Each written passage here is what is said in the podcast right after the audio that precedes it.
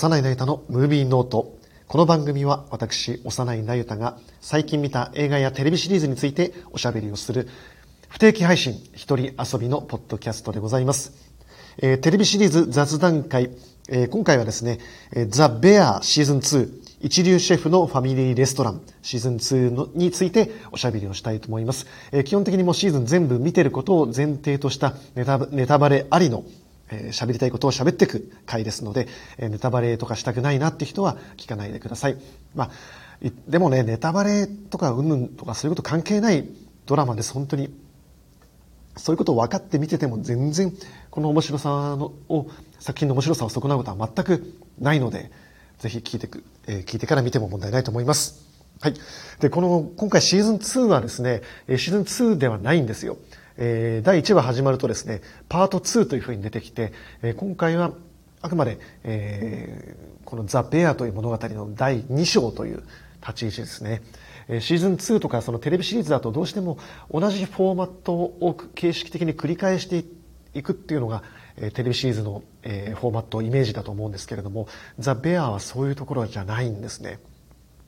で今回面白いのはですねそのザ・ベアがシーズン1で得たえー、人気を得た理由となる部分その魅力,、えー、魅力ドラマの、えー、ストーリーテリングっていうのをほとんど捨て去って全く新しいことをやっています。このベアの魅力って何かっていうとそのシーズン1の時点では一言で言えば、まあ、混沌としてるところですよね。もうえー、厨房に狭い厨房にたくさん人がいてオペレーションがなってなくてで土星が飛び交っていろんな料理がもう目まぐるしく行き交ってでなおかつ料理はうまそうでっていうそういう、えー、いわゆる厨房もの厨房映画のお約束である混乱した厨房の描写人間関係、えー、カオティックな、えー、感じをですね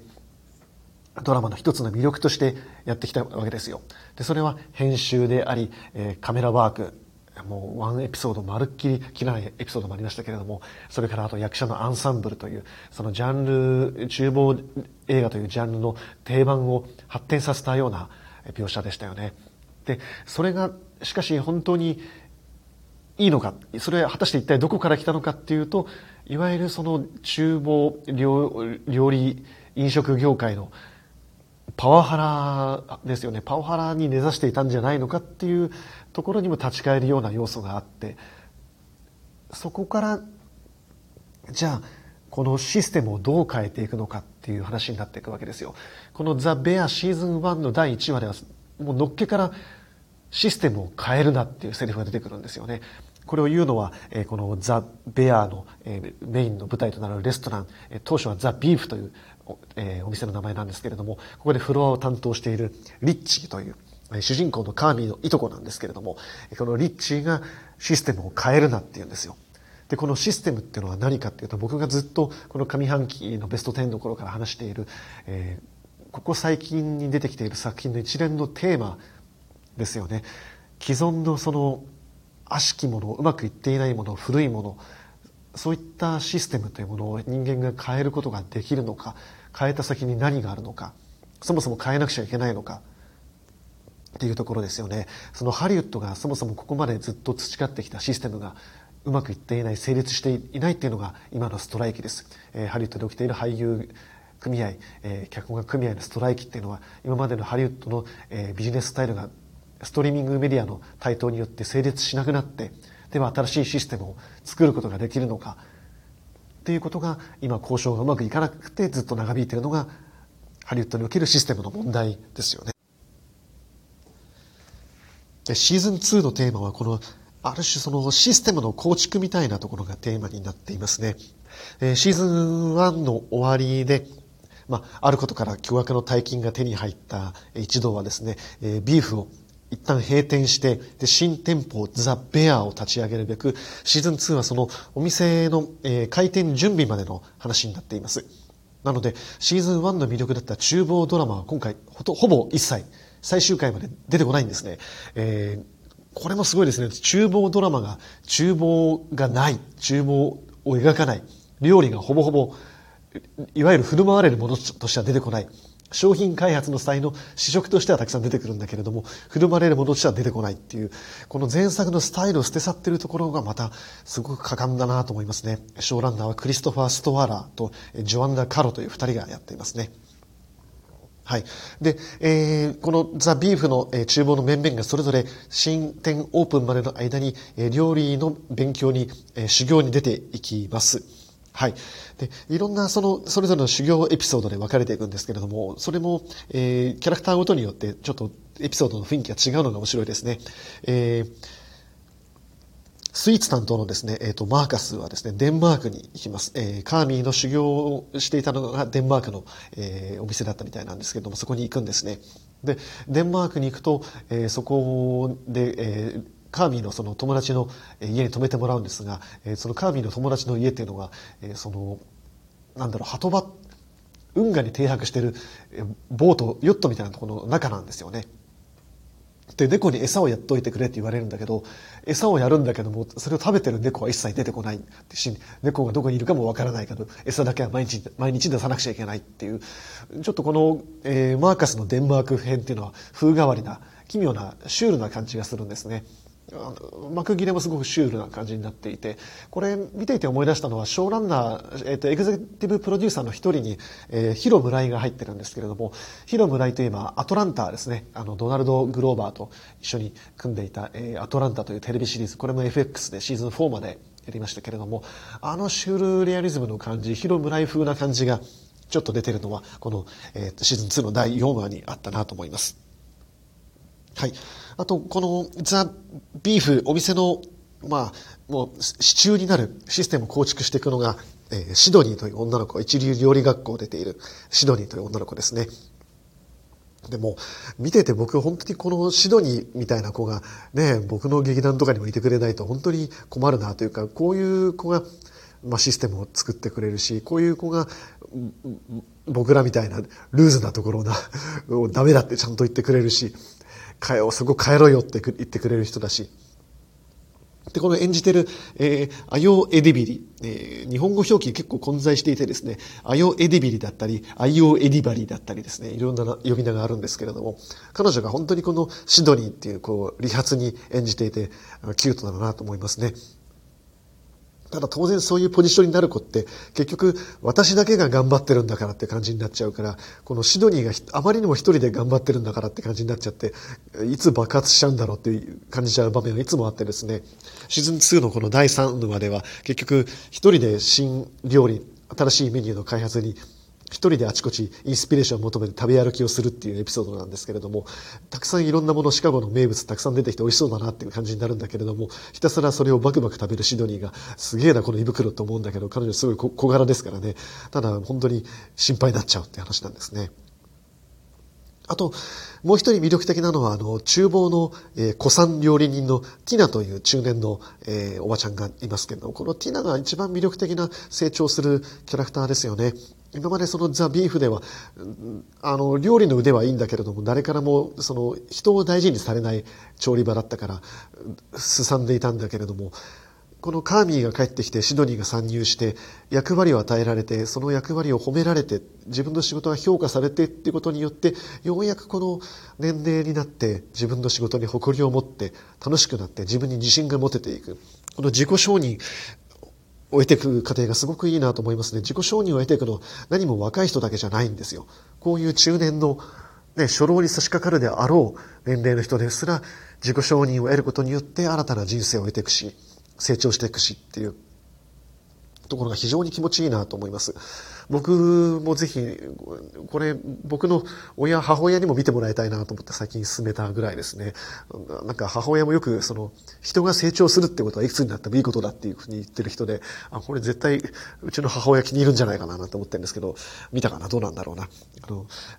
この間実家帰った時にいろいろアカウントをログインして置いてきたんだけれども、この間連絡したらですね、あの、あの、あのこの間見たらですね、僕のアカウントで、あの、見たいドラマを見ていて、全然知らない視聴履歴になっていて困ったっていうことがあったんですけど、よくあるあるあるあるですね。はい。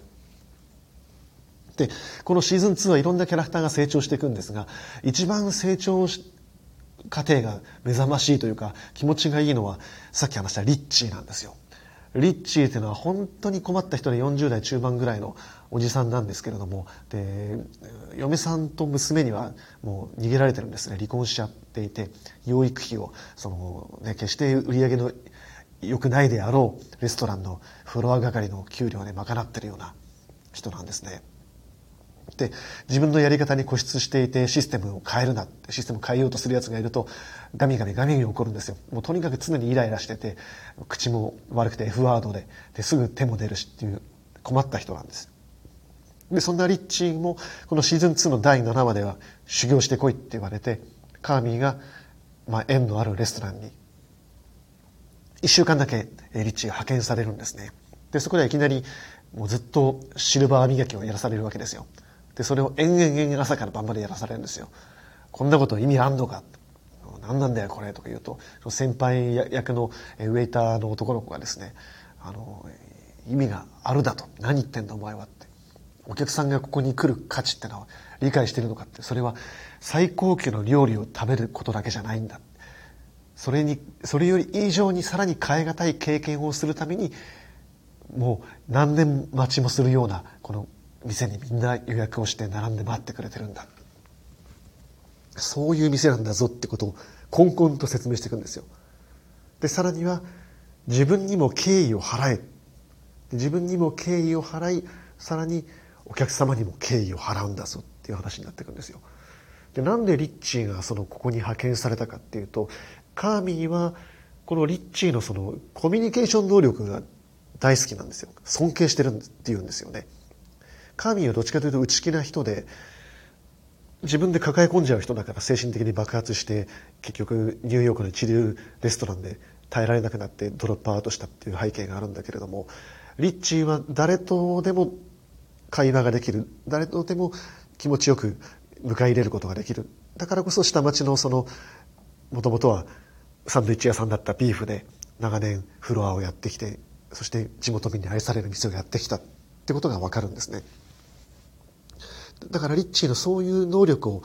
に対して敬意を抱いているわけだしでリッチーがこの派遣先で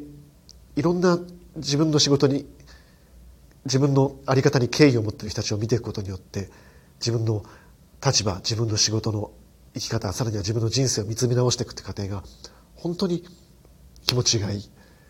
でなおかつリッチーはそれによってこのフロアの仕事一流のフロアの仕事って何だってことが分かってきて面白くなってくるんですよね。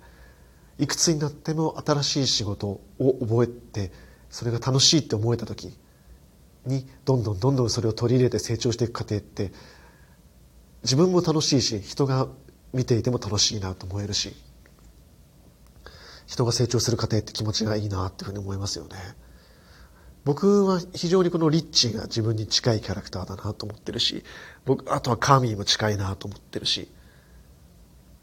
自分にそういう非常にトキシックなところがあるからこそそういうリッチーもカーミーも全然僕は否定できないしむしろ視聴者の多くはひょっとしたらリッチーカーミーに近い人って僕は多いんじゃないかなと思うんですよね。このドラマで一番視聴者に近いのはリッチーなんだってことがだんだんだんだんこのシーズン2では分かってくるっていうのが面白いなと思います。あと、リッチーはどうやらあの、リドリー・スコットのファンなんですね。このドラマですね、ちょいちょいリドリー・スコット映画でネタが出てくるんですよ。このシーズン1の時のですね、第7話のところで、もう一番厨房が修羅場になって大変だっていう時にですね、あの、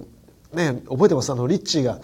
お尻のちょっと下あたりを包丁で刺されちゃうんですよ。あの、厨房があまりにも狭いから、みんな後ろ通るときは、ビハインド後ろ通るよって言うし、角曲がるときは、角曲がるよ、こうなって声かけ合うんですけども、そんな声かけをうま、声かけもうまくいかなくなっちゃった瞬間に、サクって刺さっちゃうシーンがあるんですよね。で、それを、まあ、治療してもらうシーンがあるんですけど、そしたらリッチーが、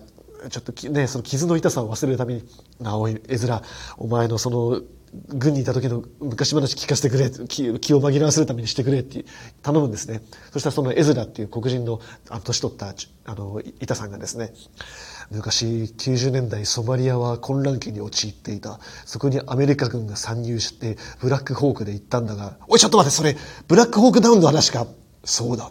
おいお前従軍経験って言ってたけどあれブラックホークダウンの話かよ。そうだ。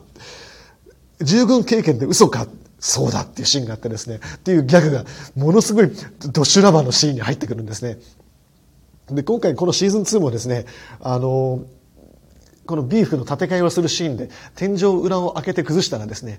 天井裏一面に黒カビが生えてて黒カビがバーッと空から舞ってくるシーンがあってですね、プロメテウスだってシーンがあるんですね。プロメテウスはね、覚えてます？あの黒カビみたいなあの宇宙のなんか謎の物体がですね、その人体に入ると、あの人体が変異して、あの、エイリアンが生まれてくるっていうエイリアンのいわゆる元の培養となる菌なんですね。それが黒カビみたいな形だったんですけどっていうね、あの、飲食業界では致命的な黒髪が空から落ちてくるシーンでプロメテウスだってシーンがあったりとかですね。あとリッチーの部屋が映るシーンがあるんですけれども今シーズン初めて映るんですけどもあの壁にポスターがかかってるんですが1枚はエイリアンなんですけども1枚はなんとあのリドリー作品としては、まあ、リドリーの低迷期と言われていた、えー、ホワイトスコール白い嵐のポスターが貼ってあってですね。あもうこれはもうリッチーはねもう筋金入りのリドリー・スコットファンだってことが分かるシーンなんですね何のこっちゃって感じですけれどはいということです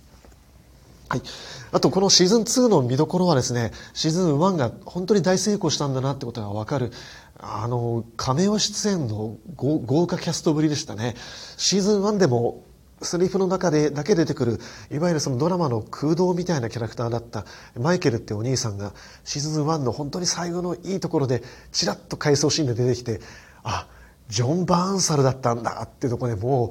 ズバリドンピシャなキャスティングでね泣けてくるわけですよ。もうこれ喋ってるだけで泣けてくるんだけどジョン・バーンサルっていい俳優さんですよね。最近ちょくちょく見るようになった俳優さんですけどねあの鼻がちょっと特徴的な鼻がでかい俳優さんで、まあ、いわゆる兄貴というか僕はいつもジョン・バーンサルのことを書くときは頭に交換って書くんですよ。あの、好き、あと、あの、三髄の漢、漢字の漢、男ですね。交換、いい男ってやつですよ。あの、気持ちのいい男ですね。交換ジョン・バーンサルですよ。が、にね、そういう交換に見えてた男がカーミーから見てたらそういう常に頼りがいがある人を引っ張れる人にから好かれるいい男だった兄貴が人知れず病を心の病を抱えていて自殺をしてしまったのはなぜだろうっていう空洞がずっとこの「ザ・ベア」の中心にあるわけですけれども。でシーズン2ではその兄貴が生きていた頃のクリスマス会お家のクリスマスパーティーの話が描かれるんですね。それが第6話に出てくるんですがそうするとお母さんはなんとジェイミー・リー・カーティスですよ。この間、あの、エブリシング・エブリエア・オール・アット・マンスでアカデミー賞を取りましたけれども、ジェイミー・リー・カーティスがお母さんを演じていて、お母さんはどうやら精神疾患を抱えて、なおかつ、まあ、特有のアルコール中毒でもあるってことが描かれてくるんですよね。っていうクリスマス会。要するに、神は家に帰りたくなかったんですよってことが分かってくる。で、さらに親戚一同が集まってくるんですね。いとこはサラ・ポールソンが演じてます。サラ・ポールソンといえば、まあ、テレビシテレビシリーズで有名になった女優さんですね。一番有名なところはアメリカンクライムストーリーの OJ シェイプソン事件のあれでエミー賞を取りましたけれども、まあ、バイプレイヤーとも言うべき女優さんです。サラ・ポールソンがいとこを演じている。はい。あとそれから、えー、親戚のおじさんは、ボブ・オデンカークですよ。ね、ベターコールソウルのソウルですね。僕、あの、ボブ・オデンカークが、ザ・ベアのシーズン2でゲスト出演するって報道が出た時にですね、あ、もうこれは絶対、あの、兄貴が昔世話になった弁護士の役だろうって思って思わずツイートしちゃったらみんな、そうだよ、そうだよって話になってね、きっとあの、トマト缶のところは、あの、ソウルの入れ知恵に違いないって思ってね、あの、ソウルが出てきて、で、いいか、昔、あの、アルバカーキに、ある高校の科学教師がいたんだが、なあっていうああいう話をし始めてね、いかに隠れて貯蓄をするかっていうところを指南したのが、実はおでんさんじゃないかっていうね、みんなそういうファンダムが盛り上がったんですけれども。あとはレギュラーのあのオリバー・プラットがおじさん役で出てきてますね。はい。という具合に、この第6話ですね、もう演技強打者が勢揃いで、一個の食卓を囲む悪夢のようなクリスマス会が起きるわけですよ。あのね、まあ、いろんなご家庭があると思います。あの家族円満、ね、の家庭もあれば微妙にそうじゃない人たちのごご家庭もいっぱいあると思います。僕も経験があります。そういうおじさんおばさんたちが一堂に揃った食事の席ってね皆さん経験あると思いますがまあまあドラマですよ。で僕ねもうほとんど亡くなっちゃいましたけれども母方の実家っていうのはおじいさんおばあさんおじいさんはお坊さんだったんですけれどもまあ本当に人に好かれた地域の田舎の地域のお坊さんだったので酒も好き、ね、いわゆる女も好きっていうスケベなお坊さんでいわゆる生臭い生臭坊主だったわけですから地元の百姓の,、ね、あの人たちから本当に好かれてお酒もガンガン飲むような人だったわけですよ。そんなおじいさんとねでその長男おじさんはもう人の話を聞かずになぜかいつも勝手にあの歴史のうんちく話をどんどんし始める困ったおじさんがいてでさらにその下にのおじさんは高校のあの名物英語教師なんですだったんですけれどもとにかくもうあの、ね、雑授業から雑談してすぐダジャレとあの雑談ばっかりする先生っていません？ああいうのがそのおじさん僕のおじさんですよ。っていうおじさんがいてねであのさらにはおばさんはとにかく早口であの平野レミニの早口で喋って料理が得意なおばさんがいるんですけどっていう人たちが一堂に揃うんですよ。ねもう聞いてるだけで一本作れそうな感じするじゃないですかっていうお家だったんでまああれですよあの感じですよ。っていう。で、この第6話のジェイミー・リー・カーティスは本当に名演です。あの、エブエブなんかよりもすごい名演です。本当に、あの、心に大きな傷を負ってしまった痛々しいお母さんを演じていてこの後最終回の第10話にも出てくるんですが名演ですねこれでエミー賞を取ると思いますけれども全然エブエブなんかよりも注目されるべきパフォーマンスだと思いますはいそして最終回、まあすごかったですよね。最終回でようやくザ・ベアの名物である厨房の描写が戻ってきます。オープン前日のプレオープンで主人公たちが身内を呼んで本番同様のオペレーションでさあ料理をやってみようというふうになるんですね。で、このザ・ベアの名物でもあるワンカットと、えロングショット、えロングテイクで、え撮っていくんですけれども厨房に行ったカメラがそこから料理を取り出して、えー、フロアに入っていってそれぞれのフロアでじゃあフロア担当になったリッチーたちがどうもてなしてるかを取っていってそしてそのまままた注文オーダーを取ったからお、え、厨房に戻っていくと料理次の料理が出来上がっている厨房では大混乱に陥ってるっていうのを多分これ10分以上やってると思うんですけれどもこれをロングテイクでやってるんですよ。前回は厨房だけでオープンまでの混乱を約20分間やってたんですけれども今回はさらにオペレーション複雑複雑ですよね。フロアから厨房厨房からフロアっていうのをどんどんどんどん横断していくんですよ。で料理がちゃんと出来上がってるんで多分これ料理作ってんですよね。っていうどうどうやってんのっていうねすごいことが起きてます。はい。すごこれはすごいですね。でこの最終回でもう一回やっぱりシステムの話になってくるんですがシステムの話はもうもう一つ言い換えるとそのシステムっていうのは人間関係の話なんですよ。人間関係うまくいってない人間関係をどうしていくかっていうのがやっぱりそのザ・ペアの一つのテーマになっている家族関係、えー、従業員との関係恋人関係どうしていくかうまくいかないものをどうしていくかっていうのがザ・ベアのテーマであってその時ににいとこのですねその妹カーミーの妹シュガー今回このシュガーが非常にシーズン2は重要なキャラクターで演じてるアビー・エリオットって非常にいい女優さんだなと思ったんですけれどもこのシュガーの旦那さんでピートというのが出てきます、えー、クリス・ウィタスウィタスキという俳優さんが演じている、まあ、非常に人当たりがいいというか、まあ、ほぼちょっと抜けてるおバカないとこでみんなからしょうもねえなって感じで見られてるようないとこなんですが彼だけがこの日大混乱に陥ってる厨房フロアのの、えー、おはおはためにしてですねお母さんがふらっと来たのを見る見ちゃうんですよ。でお母さんは店に入ることなく去ってしまう。その時に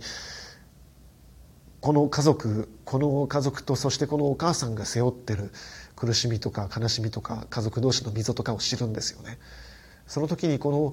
の全く能天気ないとこのピートは初めて人知れず涙を見せるんだけれども人には歴史があるって言うんですよ。そうなんだよね。あの人嫌いとかあの人と合わないとかあの人が憎いとか思うけどそれは僕らの感情っていうのは僕ら僕の僕たちの僕の目からしか見えない一面であってその人たちが何を背負ってきてどういう歴史があったかっていうのは分からない。だから簡単に人を切り捨てることはできないしこのドラマはベアの人たちは人を切り捨てないんですよ。途中でエブラっていうその古参の板さんは料理修行に出されて料理学校に行って若い子たちに混ざって料理をしなくちゃいけなくなるんだけれどもなぜかそれが嫌になって来なくなっちゃう。じゃあもう一回ザ・ベアに戻れるのかって言って戻りに行っておずおずと戻りに行くとさっきのティーナさんっていうのは昔昔ああいう厨房がいて今うちはああいう料理人がいて今うちは人手不足だからああいうことができる板がいるんだったら戻ってきてほしいんだけどねなんて独り言のように言うんですよ。そしたらエズラが戻っていいのかって感じで戻ってくるんですけれどもティナはエズラのことを否定しないんです。ただしバカだねって言うんです。昔のあのまんまでやっていたらもっと悪い環境でもっと低い給料でやることになるんだよって言うんですよね。システムを変える人が変わっていくっていうのは難しいことなんだけれどもでもその先に何かいいことがあるよっていうのを思い描ける人間関係性っていうのが出来上がればいいよねって思うんだよね。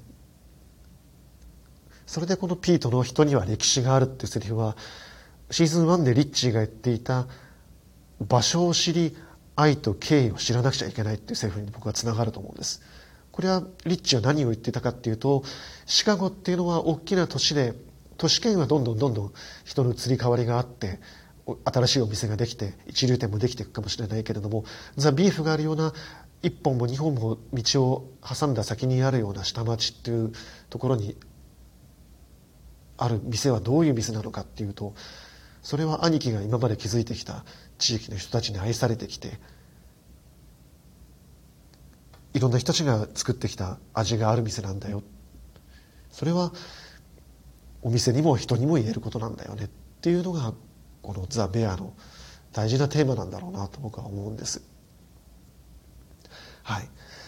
あと、まあ、ザ・ベアのこの最終回本当につらかったのはカーミー頑張れよっていうところなんですよね。カーミーは本当にいっぱいいっぱいで自分が熱中してないこと自分が全力を尽くしてないこと自分が身をさらけもう投げ打ってないことが許せない。理想が高いんですよ。だから自分を追い詰めてしまう。自分が許せないっていうふうになってしまうところが本当に本当に見てて辛いし僕はそれが共感できるし僕もそういう性格だしそう思っちゃうこともあるし。じゃあパート3シーズン3カーミどうなるしどこへ行くよっていうのがザ・ベアの次のテーマですよね。はい。ということで次回が非常に気になる。ザ・ベア早くストが終わって作ってくれよっていうところですが。はい。ということで今回はザ・ベアシーズン2え見終わっていることを前提回でした。喋って喋りましたけども、ぜひ、えまだ見てない方も、これを聞いてまだ見てない方も、全くこの作品の面白さを損なわない、損なうことはありません。僕の喋りごときでは、どの解説を聞いても、何のレビューを聞いて読んでも、損なわれることはありません。大傑作ですので、ぜひ見てください。今年の、え、今年を代表するテレビシリーズの傑作です。はい。ということで、ザ・ベアでした。さようなら。